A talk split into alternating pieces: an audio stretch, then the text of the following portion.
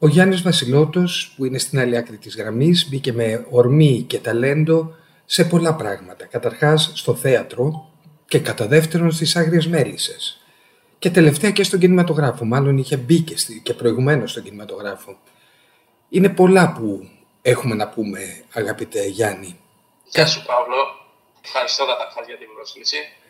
Συνειδητοποίησα ότι έχεις γράψει κάτι για μένα όταν είχα εμφανιστεί. Ακριβώς πριν εμφανιστεί στις Μέλισσες. Και... Ποιος θα είναι ο Μπάμπης στις Μέλισσες, έτσι.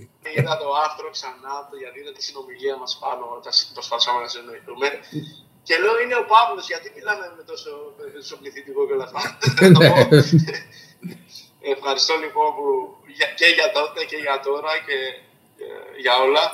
Ωραία. Ε, είχε γράψει ένα υπέροχο τέλος πάντων ε, άρθρο ναι. Ε, Όπως είπες, ναι, είχα ασχοληθεί με τον κινηματογράφο πριν να αρχίσω την τηλεόραση και παράλληλα με το θέατρο. Είχαμε κάνει μια ταινία με τον Δημήτρη τον Κανελόπουλο.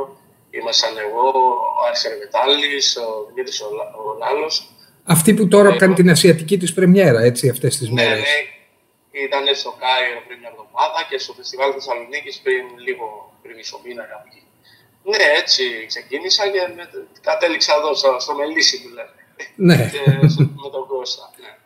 Ωραία. Ας ξεκινήσουμε λοιπόν από το θεατρικό. Από την ιστορία ενός σκύλου που τον έλεγαν πιστό. Ακούγεται περίεργο, είναι ένα έργο του Λούις Σεπούλβεδα. Να εξηγήσουμε για όσους δεν ξέρουν πώς παίζεται ναι. καταρχάς στο θέατρο Α, Στέφανος Λινέος, Έλλη Φωτίου, ένα από τα πιο ιστορικά θέατρα της Αθήνας, στην Πατησίων. Παίζεται Δευτέρες και Τρίτες έτσι παράλληλα με το έργο «Θέλω να σου κρατώ το χέρι» του Τάσου Ιορδανίδη που στην πραγματικότητα είναι και ο θεατρόνης εκεί πια, ο άνθρωπος που διαχειρίζεται το θέατρο. Να πούμε λοιπόν αυτά τα βασικά και να πούμε πως βρισκόμαστε σε μία περίεργη φυλή της χιλής. Ναι. Ακριβώς. Τους ανθρώπους της γης, ε, τους Μαπούτσα, μια σύνθετη λέξη που είναι Μάπου, και τσε που σημαίνει άνθρωπος και μα που σημαίνει γη. γη. Δηλαδή αυτοί οι άνθρωποι αυτονομάζονται άνθρωποι της γης. Δεν έχουν ας πούμε, στο μυαλό τους να διαχωρίσουν. Ε, είμαστε ας πούμε η κάτω γραφούλα και η πάνω γραφούλα. ναι, ναι. ναι. Ε, βλέπουμε στο θέατρο μια φυλή να κατακλείσει το θέατρο και όχι μόνο τη σκηνή, αλλά όλο το θέατρο και την, την πλατεία, όλα. Μια ομάδα τεσσάρων ατόμων που προσπαθούν, θέλουν να περάσουν ένα μήνυμα, λένε μια ιστορία, μια μουσικοθεατρική ιστορία για ένα σκύλο. Στην ουσία είναι ένας μονόλογος, τον οποίο ερμηνεύει καταπληκτικά ο αγαπημένος Κώστας Γάκης, έτσι. Ναι. Αλλά εμπλουτισμένο με μουσική και άλλους ρόλους που περιέχει το έργο, τους οποίους κάνουν ε, οι υπόλοιποι τοποί. Εγώ και τα δύο κορίτσια, η Ιωάννα και η Ελευθερία. Υπάρχουν ε, μουσικά ε, κομμάτια από σωματικά κρουστά, δηλαδή που μπορούμε να βάλουμε το σώμα μας, όχι μόνο με το λαρίκι μας, αλλά κρουστά, τα οποία έχει συγγράψει, έχει, ε, πώς το λένε, ναι. συνθέσει η Τζορτζίνα Παρδουλάκη, ναι, ναι. η οποία ήταν μαζί μας στην αρχή, ήταν ε, στο Θίασο, απλά ε, για προσωπικούς λόγους αποχώρησε και την ευχαριστούμε για αυτό που δημιούργησε και πλέον αντικαταστάθηκε από την Ιωάννα την Παπακοσταντίνου. Είναι ένα έργο το οποίο είναι βαθιά συγκινητικό, βαθιά πολιτισμικό και πολιτικό. Είναι μια ιστορία που πρέπει όλοι να δούμε για τον πλανήτη. Περνάει ένα απίστευτο μήνυμα μέσα από μια ιστορία που έγραψε ο Σεπούλβεδα για χάρη ενός παιδιού. Ο Σεπούλβεδα ήταν σε μια κατά κάποιο τρόπο δράση μετά από ένα μεγάλο σεισμό έφτιαχναν μια ομάδα ξανά τα σπίτια και όλα αυτά και τα εκείματα και τα σχολεία. Και ήταν ένα παιδί το οποίο, ένα μικρό παιδί που ήταν στεναχωρημένο γιατί είχε ένα σκυλάκι, ένα γερμανικό πιμενικό. Ναι. Και επειδή απλά τα γερμανικό πιμενικό ήταν ξενόφερτο κατά κάποιο τρόπο, το, το πήραν οι κακοί ναι. αστυνομικοί. Και ε, ήταν στεναχωρημένο και ο Λουίς του είπε το παιδί, θα γράψω ένα κείμενο το οποίο ε, θα το βρίσκεις στο τέλος το σκυλάκι σου.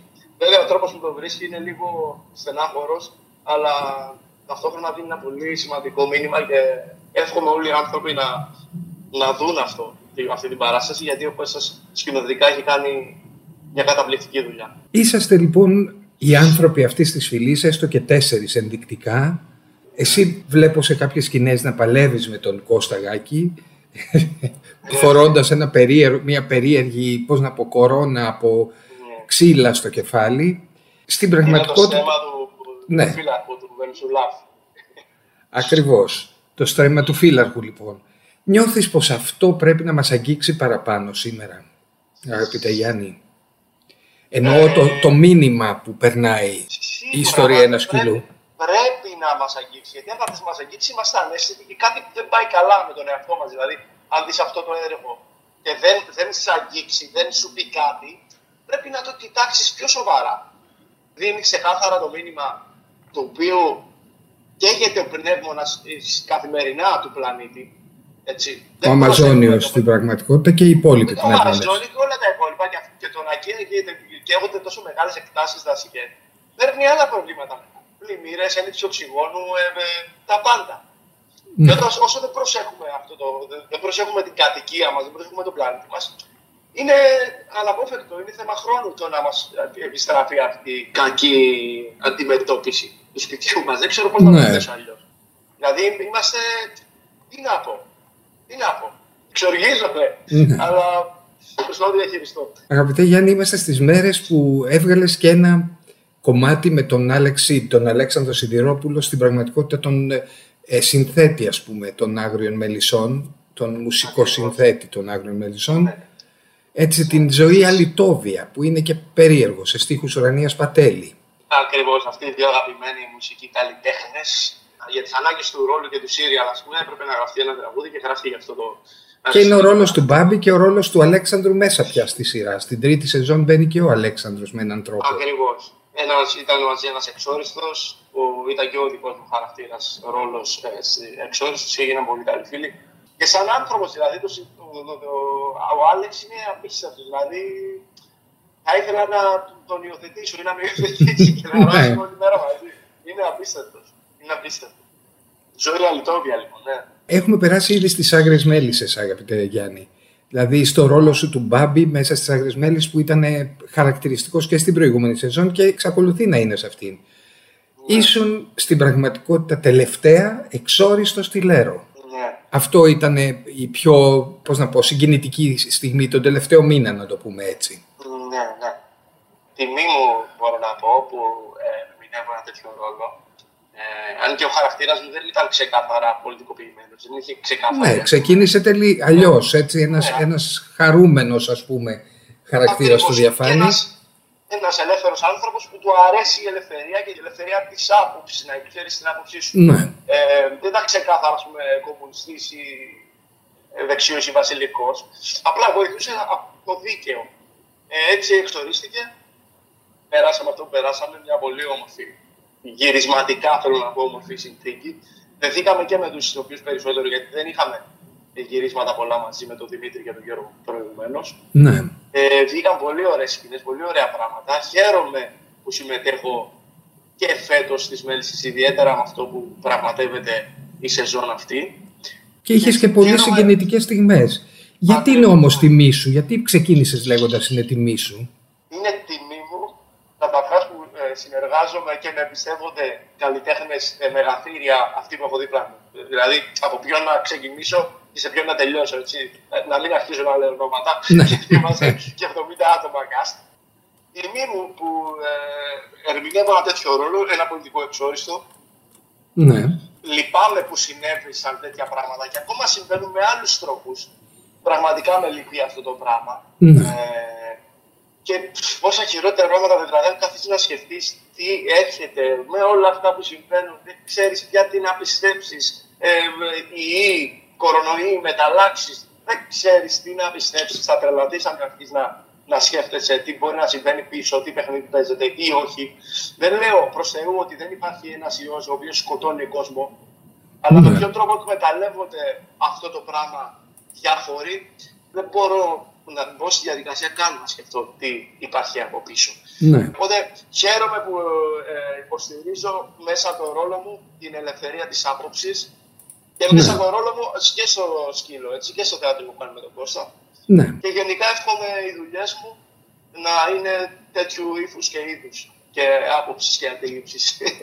Να μην είναι δηλαδή πεπατημένη ή τέλος πάντων η ευκολία, ας το πούμε. να έχουν κάτι να πούνε πιο βαθύ, ας πούμε. Ναι. Κατάλαβες. Αυτό. Πέρα από όλα τα άλλα, είσαι και εμφανίστηκες και έτσι ακόμη και στις Άγριες Μέλισσες και μουσικός αγαπητέ Ναι. Γιάννη. Δηλαδή έχεις γράψει πράγματα, έχεις τραγουδήσει πράγματα. Ναι. Έχεις γράψει μουσική για την πρώτη σου ταινία, ένα τραγούδι μάλλον για την πρώτη σου ταινία, εννοώ το Σίγιου, Ακριβώς. το Είχα ανάθεμά τη σε χαρά θάλασσα. Να Ναι. τραγουδήσω με τη Δανάη, την αγαπημένη του Μιχαλάκη, που είναι καταπληκτική και σαν άνθρωπος και σαν καλλιτέχνης. Θα τη λέμε η γυναίκα κεντρή, γιατί στο κεντρή την, την απόλαυσαν όλοι πια. Εκτός Ακριβώς. από δρόσο στις Άγριες Μέλισσες. Είναι απίστευτο παιδί. Χαίρομαι πάρα πολύ που συνόησα όλους αυτούς. Ναι, είμαι και μουσικός. Τώρα ετοιμάζω ένα δίσκο με τον Δημήτρη τον Καρά. Ο Ναι. Δημήτρης έχει πάρει κάποια σονέτα του Σέξπιρ και τα έχει, κάνει, τα έχει τροποποιήσει έτσι ώστε να γίνουν ε, τραγούδια, με κουπλέ ρεφρέν δηλαδή. Ναι. Ένα άλμπου με περίπου 10 τραγούδια πανέμορφα. Θα λέγεται Αποδομημένο Σέξπιρ. Και ο Δημήτρης ήθελε ο ερμηνευτής να είναι ηθοποιός που θα τραγουδάει. Δεν ήθελε να πάρει ένα τραγουδιστή, ας πούμε, κατάλαβες Ναι, ναι, ναι. και θα συνεργαστούμε πάνω σε αυτό. Είμαι ιδιαίτερα χαρούμενος γι' αυτό. Και έχω και κάποια δικά μου τραγούδια που κάποια στιγμή σίγουρα θα τα κάνω δίσκο. Σίγουρα. Δηλαδή ξέρω του χρόνου ή σε δύο χρόνια, αλλά είναι μέσω πρόγραμμα. Ναι. Σαν το ανάθεμα σε θάλασσα, ας πούμε. Έτσι. Ακριβώς. ε, Που ναι. αυτή τη στιγμή είναι μόνο του. Ενώ Ακριβώς, είναι ναι. χωρίς ε, στεγασμένο σε κάτι σαν άλμπουμ. Μπράβο. Θα, θα συμπεριληφθεί και αυτό μαζί στο δίσκο, γιατί το, το ύφος του δίσκου θα είναι ε, σαν το τραγούδι αυτό. Μμμ. Έντεχνο, παραδοσιακό, κατάλαβες. Στον Σέξπιρ τι θα έχετε; Αυτό μου θυμίζει η αλήθεια ο Σέξπιρ. Εκεί βέβαια είχαμε το, το πραγματικό κείμενο του Σέξπιρ, τα σονέτα. Μου θυμίζει το Rufus Wainwright, έτσι που έκανε Α, εκείνο το υπέροχο άλμπουμ. Ακριβώς, εγώ δεν είχα στο μυαλό μου ε, κάτι. Ο Δημήτρης, ο Καράς, με πήρε μια ε, μέρα τηλέφωνο και μου λέει: Έχω κάνει αυτό και θέλω να το κάνουμε μαζί. Και είναι πιο έντεχνης, ας πούμε, καταβολή. Ναι, ναι. Γιατί στην ουσία είναι ποιήση μελοποιημένη, έτσι. Ναι, Την οποία έχει γράψει ο, το, ο Δημήτρης και τη μουσική. Και είναι κάποια τραγούδια πολύ όμορφα. Παράξενα, αλλά όμορφα. Όπως παράξενος ήταν ε, και ο Σέξπιρ. Κάτω από αυτό που έγραφε, δηλαδή, χίλια, Ναι. χίλια νοήματα. ξέρω. ναι. Όντως, σε, σε πολύ μικρά κείμενα έχει καταφέρει να βάλει τόσα πράγματα.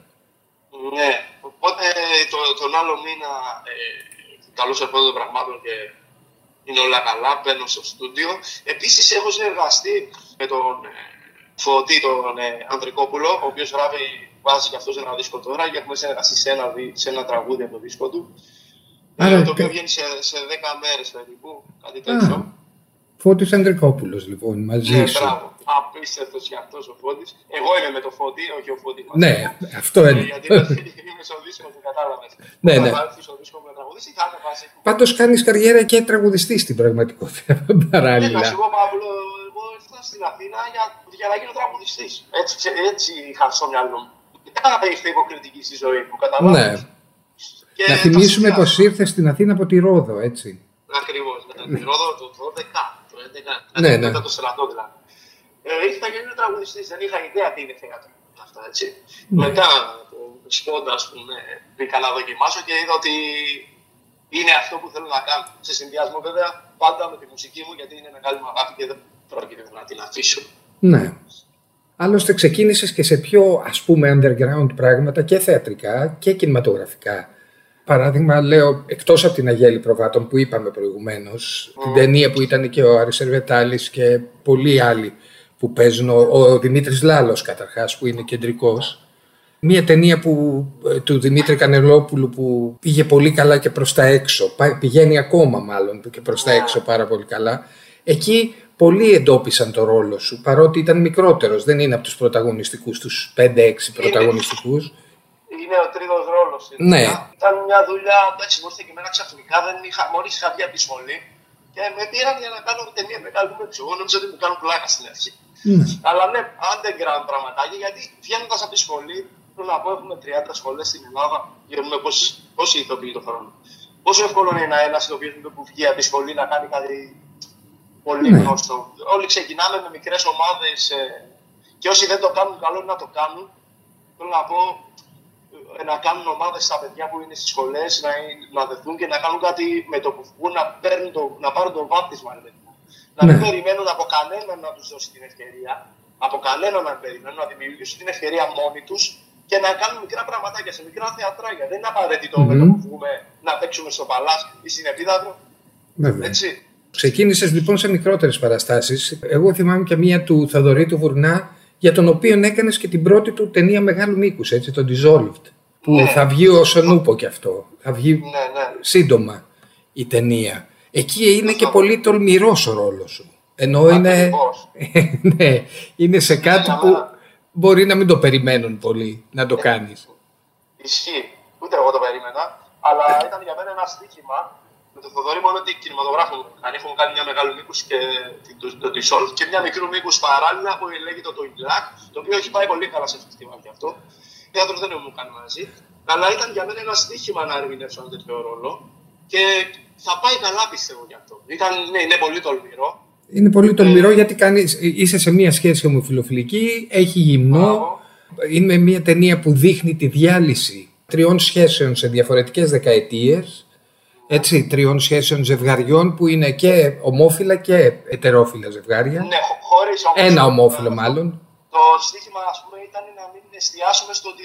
Στο ότι είναι ομόφυλο το ναι. ζευγάρι, ναι. Ισχύει, ισχύει.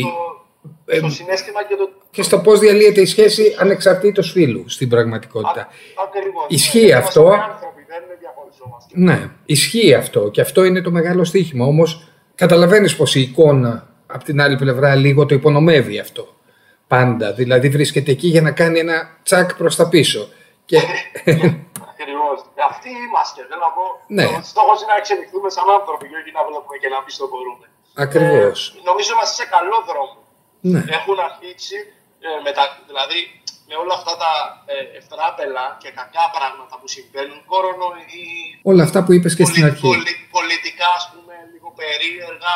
Ε, μέσα σε όλα αυτά βλέπω φως. Δηλαδή, έχουμε ξεκινήσει. Το MeToo, το κίνημα, μέσα από αυτό έχουμε ξεκινήσει. Έχουν βγει άνθρωποι έχουν πει για τις κακοποιήσεις που δυστυχώς συνέβαιναν, αλλά ευτυχώς βγήκαν οι άνθρωποι και είπαν ότι τους συνέβαιναν ναι. πράγματα περίεργα μετά από όλα αυτά έχουν ξεκινήσει μια ανωδική πορεία και καλλιτεχνικά, καλλιτεχνικά μιλάω γιατί ανήκω σε αυτόν τον κλάδο, αλλά και πιο ας πούμε γενικά οδεύουμε σε ένα καλύτερο μονοπάτι. Και σιγά σιγά θα γίνει το φως μεγαλύτερο. Με τις μέλισσες στην πραγματικότητα άλλαξε η ρότα σου με έναν τρόπο. Δηλαδή, εννοώ, έγινες αναγνωρίσιμος πια. Φαντάζομαι σε σταματάνε στον δρόμο. ναι. Γιατί είσαι και χαρακτηριστικός ήρωας, έτσι. Δηλαδή, μου έλεγε μία φίλη, ας πούμε, ότι είσαι ένας ήρωας που θέλει να τον ζουπίξει. ναι, ξέρω εγώ, ε, ξέρεις, ε, έχει, αποκτάς μια οικειότητα με αυτό το χαρακτήρα, με αυτόν τον ήρωα, ο οποίος είναι τόσο ελεύθερος, τόσο όλα αυτά και από την άλλη πλευρά βάλετε από όλο το περιβάλλον στην πραγματικότητα και φτάνει να είναι και εξόριστο στη Λέρο.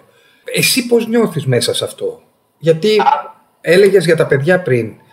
Μέσα σε λιγότερο από 10 χρόνια βρέθηκες ξαφνικά στην πρώτη σειρά της τηλεόρασης. Ναι, κοίτα, εγώ τα πήγα στη σχολή, μην ξέροντας πώς είναι ο κλάδος, μην ξέροντας, ας πούμε, ξέροντας μάλλον πόση ανεργία υπάρχει σε αυτό. Παρ' όλα αυτά, ήξερα ότι μπαίνοντα σε μια δραματική σχολή, μπορεί, υπάρχει αυτή η πιθανότητα, έστω και αν είναι μικρή, να κάποια στιγμή να κυκλοφορεί στον δρόμο και να σε σταματάει. Αυτό ισχύει. Δηλαδή για όλα τα παιδιά που παίρνουν σε μια δραματική σχολή έχουν στο μυαλό τους ότι κάποια στιγμή μπορεί να έρθει αυτή, αυτό, αυτό, αυτή η περίοδος που θα είναι αναγνωρίσει. Εγώ το είχα, είχα αρχίσει να το. Ε, ρε παιδί μου, να το διαχειρίζομαι πριν έρθει. Ναι. Δηλαδή, δεν, δεν ήμουν σίγουρος ότι υπάρχει, αλλά ήξερα ότι υπάρχει αυτή η πιθανότητα. Όταν μπήκα στις μέλισσες, υπήρχε όλο αυτό το μένουμε σπίτι, καραντίνα, δεν κυκλοφορούσαμε πολύ και όσο κυκλοφορούσαμε, ήμασταν με, με τις μάσκες και όλα αυτά, δεν με αναγνώριζαν στον δρόμο. Μετά από λίγο καιρό ε, άρχισα να βγαίνω και να με σταματάνε στον δρόμο, να μου λένε για τις μέλισσες, χαρητήρια και όλα αυτά. Αντιθέτως μου λέγανε κιόλας κάποιοι ε, εξαρτάται και τι γινόταν στο προηγούμενο επεισόδιο, αν έκανα κάτι καλό ε, ή κάτι κακό. Ναι. Μου, λέγανε γιατί το κάνεις αυτό ή όχι. Αν έκανα κάτι καλό, μου λέγανε μπράβο, καλά το έκανες, ας πούμε. Ναι. Ε, χαίρομαι πολύ που, που ο κόσμος ε, μας στηρίζει και μας δίνει τα συγχαρητήριά του καθημερινά. Ακόμα και στα social δηλαδή, λαμβάνουμε πάρα πολλά μηνύματα ε, καθημερινά. Προσπαθώ να απαντώ σε όλους. Και μάλιστα να σου πω, μάλλον απαντάω σε κάποια άτομα και παθαίνουν πλάκα που τους απάντησε. Θέλω να πω, Ρε παιδί μου, άνθρωποι είμαστε. Γιατί να μην απαντήσω, ας πούμε. Ποιος είναι. Σήμερα είμαι σε αυτό το σύμπαν με ξέρω, αλλά του χρόνου μπορεί να με ξέρει κανείς. Ναι. Δεν, δεν έχει αλλάξει κατά Έχεις αυτή την αίσθηση ε, πάντα. Ήσουν προετοιμασμένος για όλο αυτό. Έχεις την αίσθηση, πώς να πω, μια, μια σταπεινότητα σε σχέση με τα πράγματα. Παρότι αυτή τη στιγμή είσαι στα, στη φουσκονεριά, ας πούμε, της αναγνωρισιμότητας, ναι, δεν είναι θέμα ταπεινότητας. Δηλαδή το σκεπτικό ναι. είναι θέμα ρεαλι, ρεαλισμού. Ας πούμε, δεν με κάνει κάτι να ξεχωρίσω από σένα που είσαι ας πούμε δημόσιος υπάλληλος. Ο καθένας ναι. κάνει τη δουλειά του. Απλά η δική μου δουλειά τυχαίνει να είναι στην τηλεόραση. Ναι. Κατάλαβες. Δεν μας διαχωρίζει κάτι. Και το λέω αυτό γιατί πολλά άτομα και άτομα της γενιάς μου, της ηλικίας μου περίπου, ναι. είναι στην ίδια θέση με μένα αλλά νομίζουν ότι δεν ξέρω. Καταλαβαίνεις Έχουν πάρει το χρήσμα του Πάπα. Ναι, υπάρχει αυτό. Δυστυχώς υπάρχει αυτό, αυτό και με στεναχωρεί πάρα πολύ. Με στεναχωρεί πάρα πολύ. Ναι. Οι μέλισσες έχουν κάνει πολλά παιδιά να χάσουν τον μπούσουλα στην πραγματικότητα γιατί ο μπούσουλας κάνετε με αυτό. Όπως είπες, φέτος είσαι, του χρόνου μπορεί να μην είσαι. Του χρόνου τι, τι θα γίνει, τι θα πάθεις γυρνώντας, ας πούμε, στη σχετική ανωνυμία σου; Ακριβώς θα πάθεις σοκ. Δηλαδή, ξέρω, δεν ξέρω. Εύχομαι να το καταλάβουν για αυτοί που το έχουν πάθει, ας πούμε, και να το διαχειριστούν. Δεν ξέρω τι να, πώς να το πω αλλιώς. Οι δικοί σου πώς το αντιμετωπίζουν, αγαπητέ Γιάννη; Οι δικοί μου. Όλο ε, αυτό που σου συνέβη. ναι. Ε, είχε πλάκα γιατί εγώ πήγα στις Μέλισσες και ε, μετά από ένα χρόνο πήγα στη Ρόδο, γιατί λόγω υποχρεώσεων δεν μπορούσα να πάω. Ναι. Ε, δηλαδή, δηλαδή αυτό όλο φούσκωνε, φούσκωνε, φούσκωνε. Ε, εφόσον δεν πήγαινα στη Ρόδο για τις υποχρεώσεις που είχα εδώ. Ναι. Και όταν πήγα πια το καλοκαίρι φέτος, τι να σου πω. για να πάω από τη μια μεριά του χωριού στην άλλη, έκανα μία ώρα. Πούμε, για να έπρεπε να του χαιρετήσω όλους και τέτοια. Βρέθηκα σε τραπέζια με ανθρώπους που ήταν άγνωστοι μου, δεν τους ήξερα. Ναι. Με ήξεραν και όποιος με έβλεπε φώναζε, Έλα εδώ, αγόρι που ξέρω τον πατέρα σου, σε ξέρω από μικρό κι εγώ. Και ήταν λίγο περίεργο. Μόνο πανώ, με πανώ δεν κυκλοφορούσα. Χαίρομαι χαίρομαι πάρα πολύ που κατά κάποιο τρόπο κάνω περήφανο αυτούς τους ανθρώπους ε, που με στηρίζουν. Ε, και εγώ δεν ξεχνώ ποτέ να ε, συμπεριλάβω στις συνεντεύξεις μου το χωριό μου και τους ανθρώπους που είχα κοντά μου, το νησί μου, το χωριό μου που ξεκίνησα, δηλαδή τα Μαριτσά της Ρόδου, ένα ναι. αγαπημένο χωριό, που ε, με στήριζαν από πάντα. Δηλαδή κάτι ήξεραν, παιδί μου, κατά κάποιο τρόπο ότι αυτό το παιδί κάτι, κάτι θα κάνει. Ναι. Χαίρομαι που τους κάνω περήφανους και εύχομαι να αναπτυχθεί και να εξελιχθεί αυτό. Σε ευχαριστώ πάρα πολύ για αυτή την κουβέντα. Φτάσαμε στην πραγματικότητα στο τέλος. Νομίζω πως είπαμε τα περισσότερα, εκτός αν είχες εσύ κάτι άλλο, αγαπητέ Γιάννη, να πεις. Νομίζω, θα... νομίζω τα πάμε όλα πάνω. Ναι, νομίζω. περάσαμε από τις μουσικές και όλα αυτά. Μόνο, μόνος συγγραφέας ακόμη δεν έχεις γίνει και νομίζω εικαστικός. Ή κάνω λάθος. Κάτι γίνεται. Α, άρα έχεις ναι, κάτι. Ναι. Έχεις κάτι στα σκαριά. Ναι, προσπαθώ να γράψω ένα σενάριο κινηματογραφικό. Θα δούμε πώς πάει αυτό. Θα τα πούμε στην επόμενη συνέντευξη που θα υπάρξει σίγουρα να ξέρεις. γιατί σε έβγαινες. Θα το και χαίρομαι πάρα πολύ να δίνω συνέντευξη σε ανθρώπους σαν εσένα, Παύλο. Σε ευχαριστώ πολύ από την πλευρά μου. Σε ευχαριστώ έτσι κι αλλιώς για αυτή την κουβέντα από καρδιά. Να είσαι, να είσαι καλά.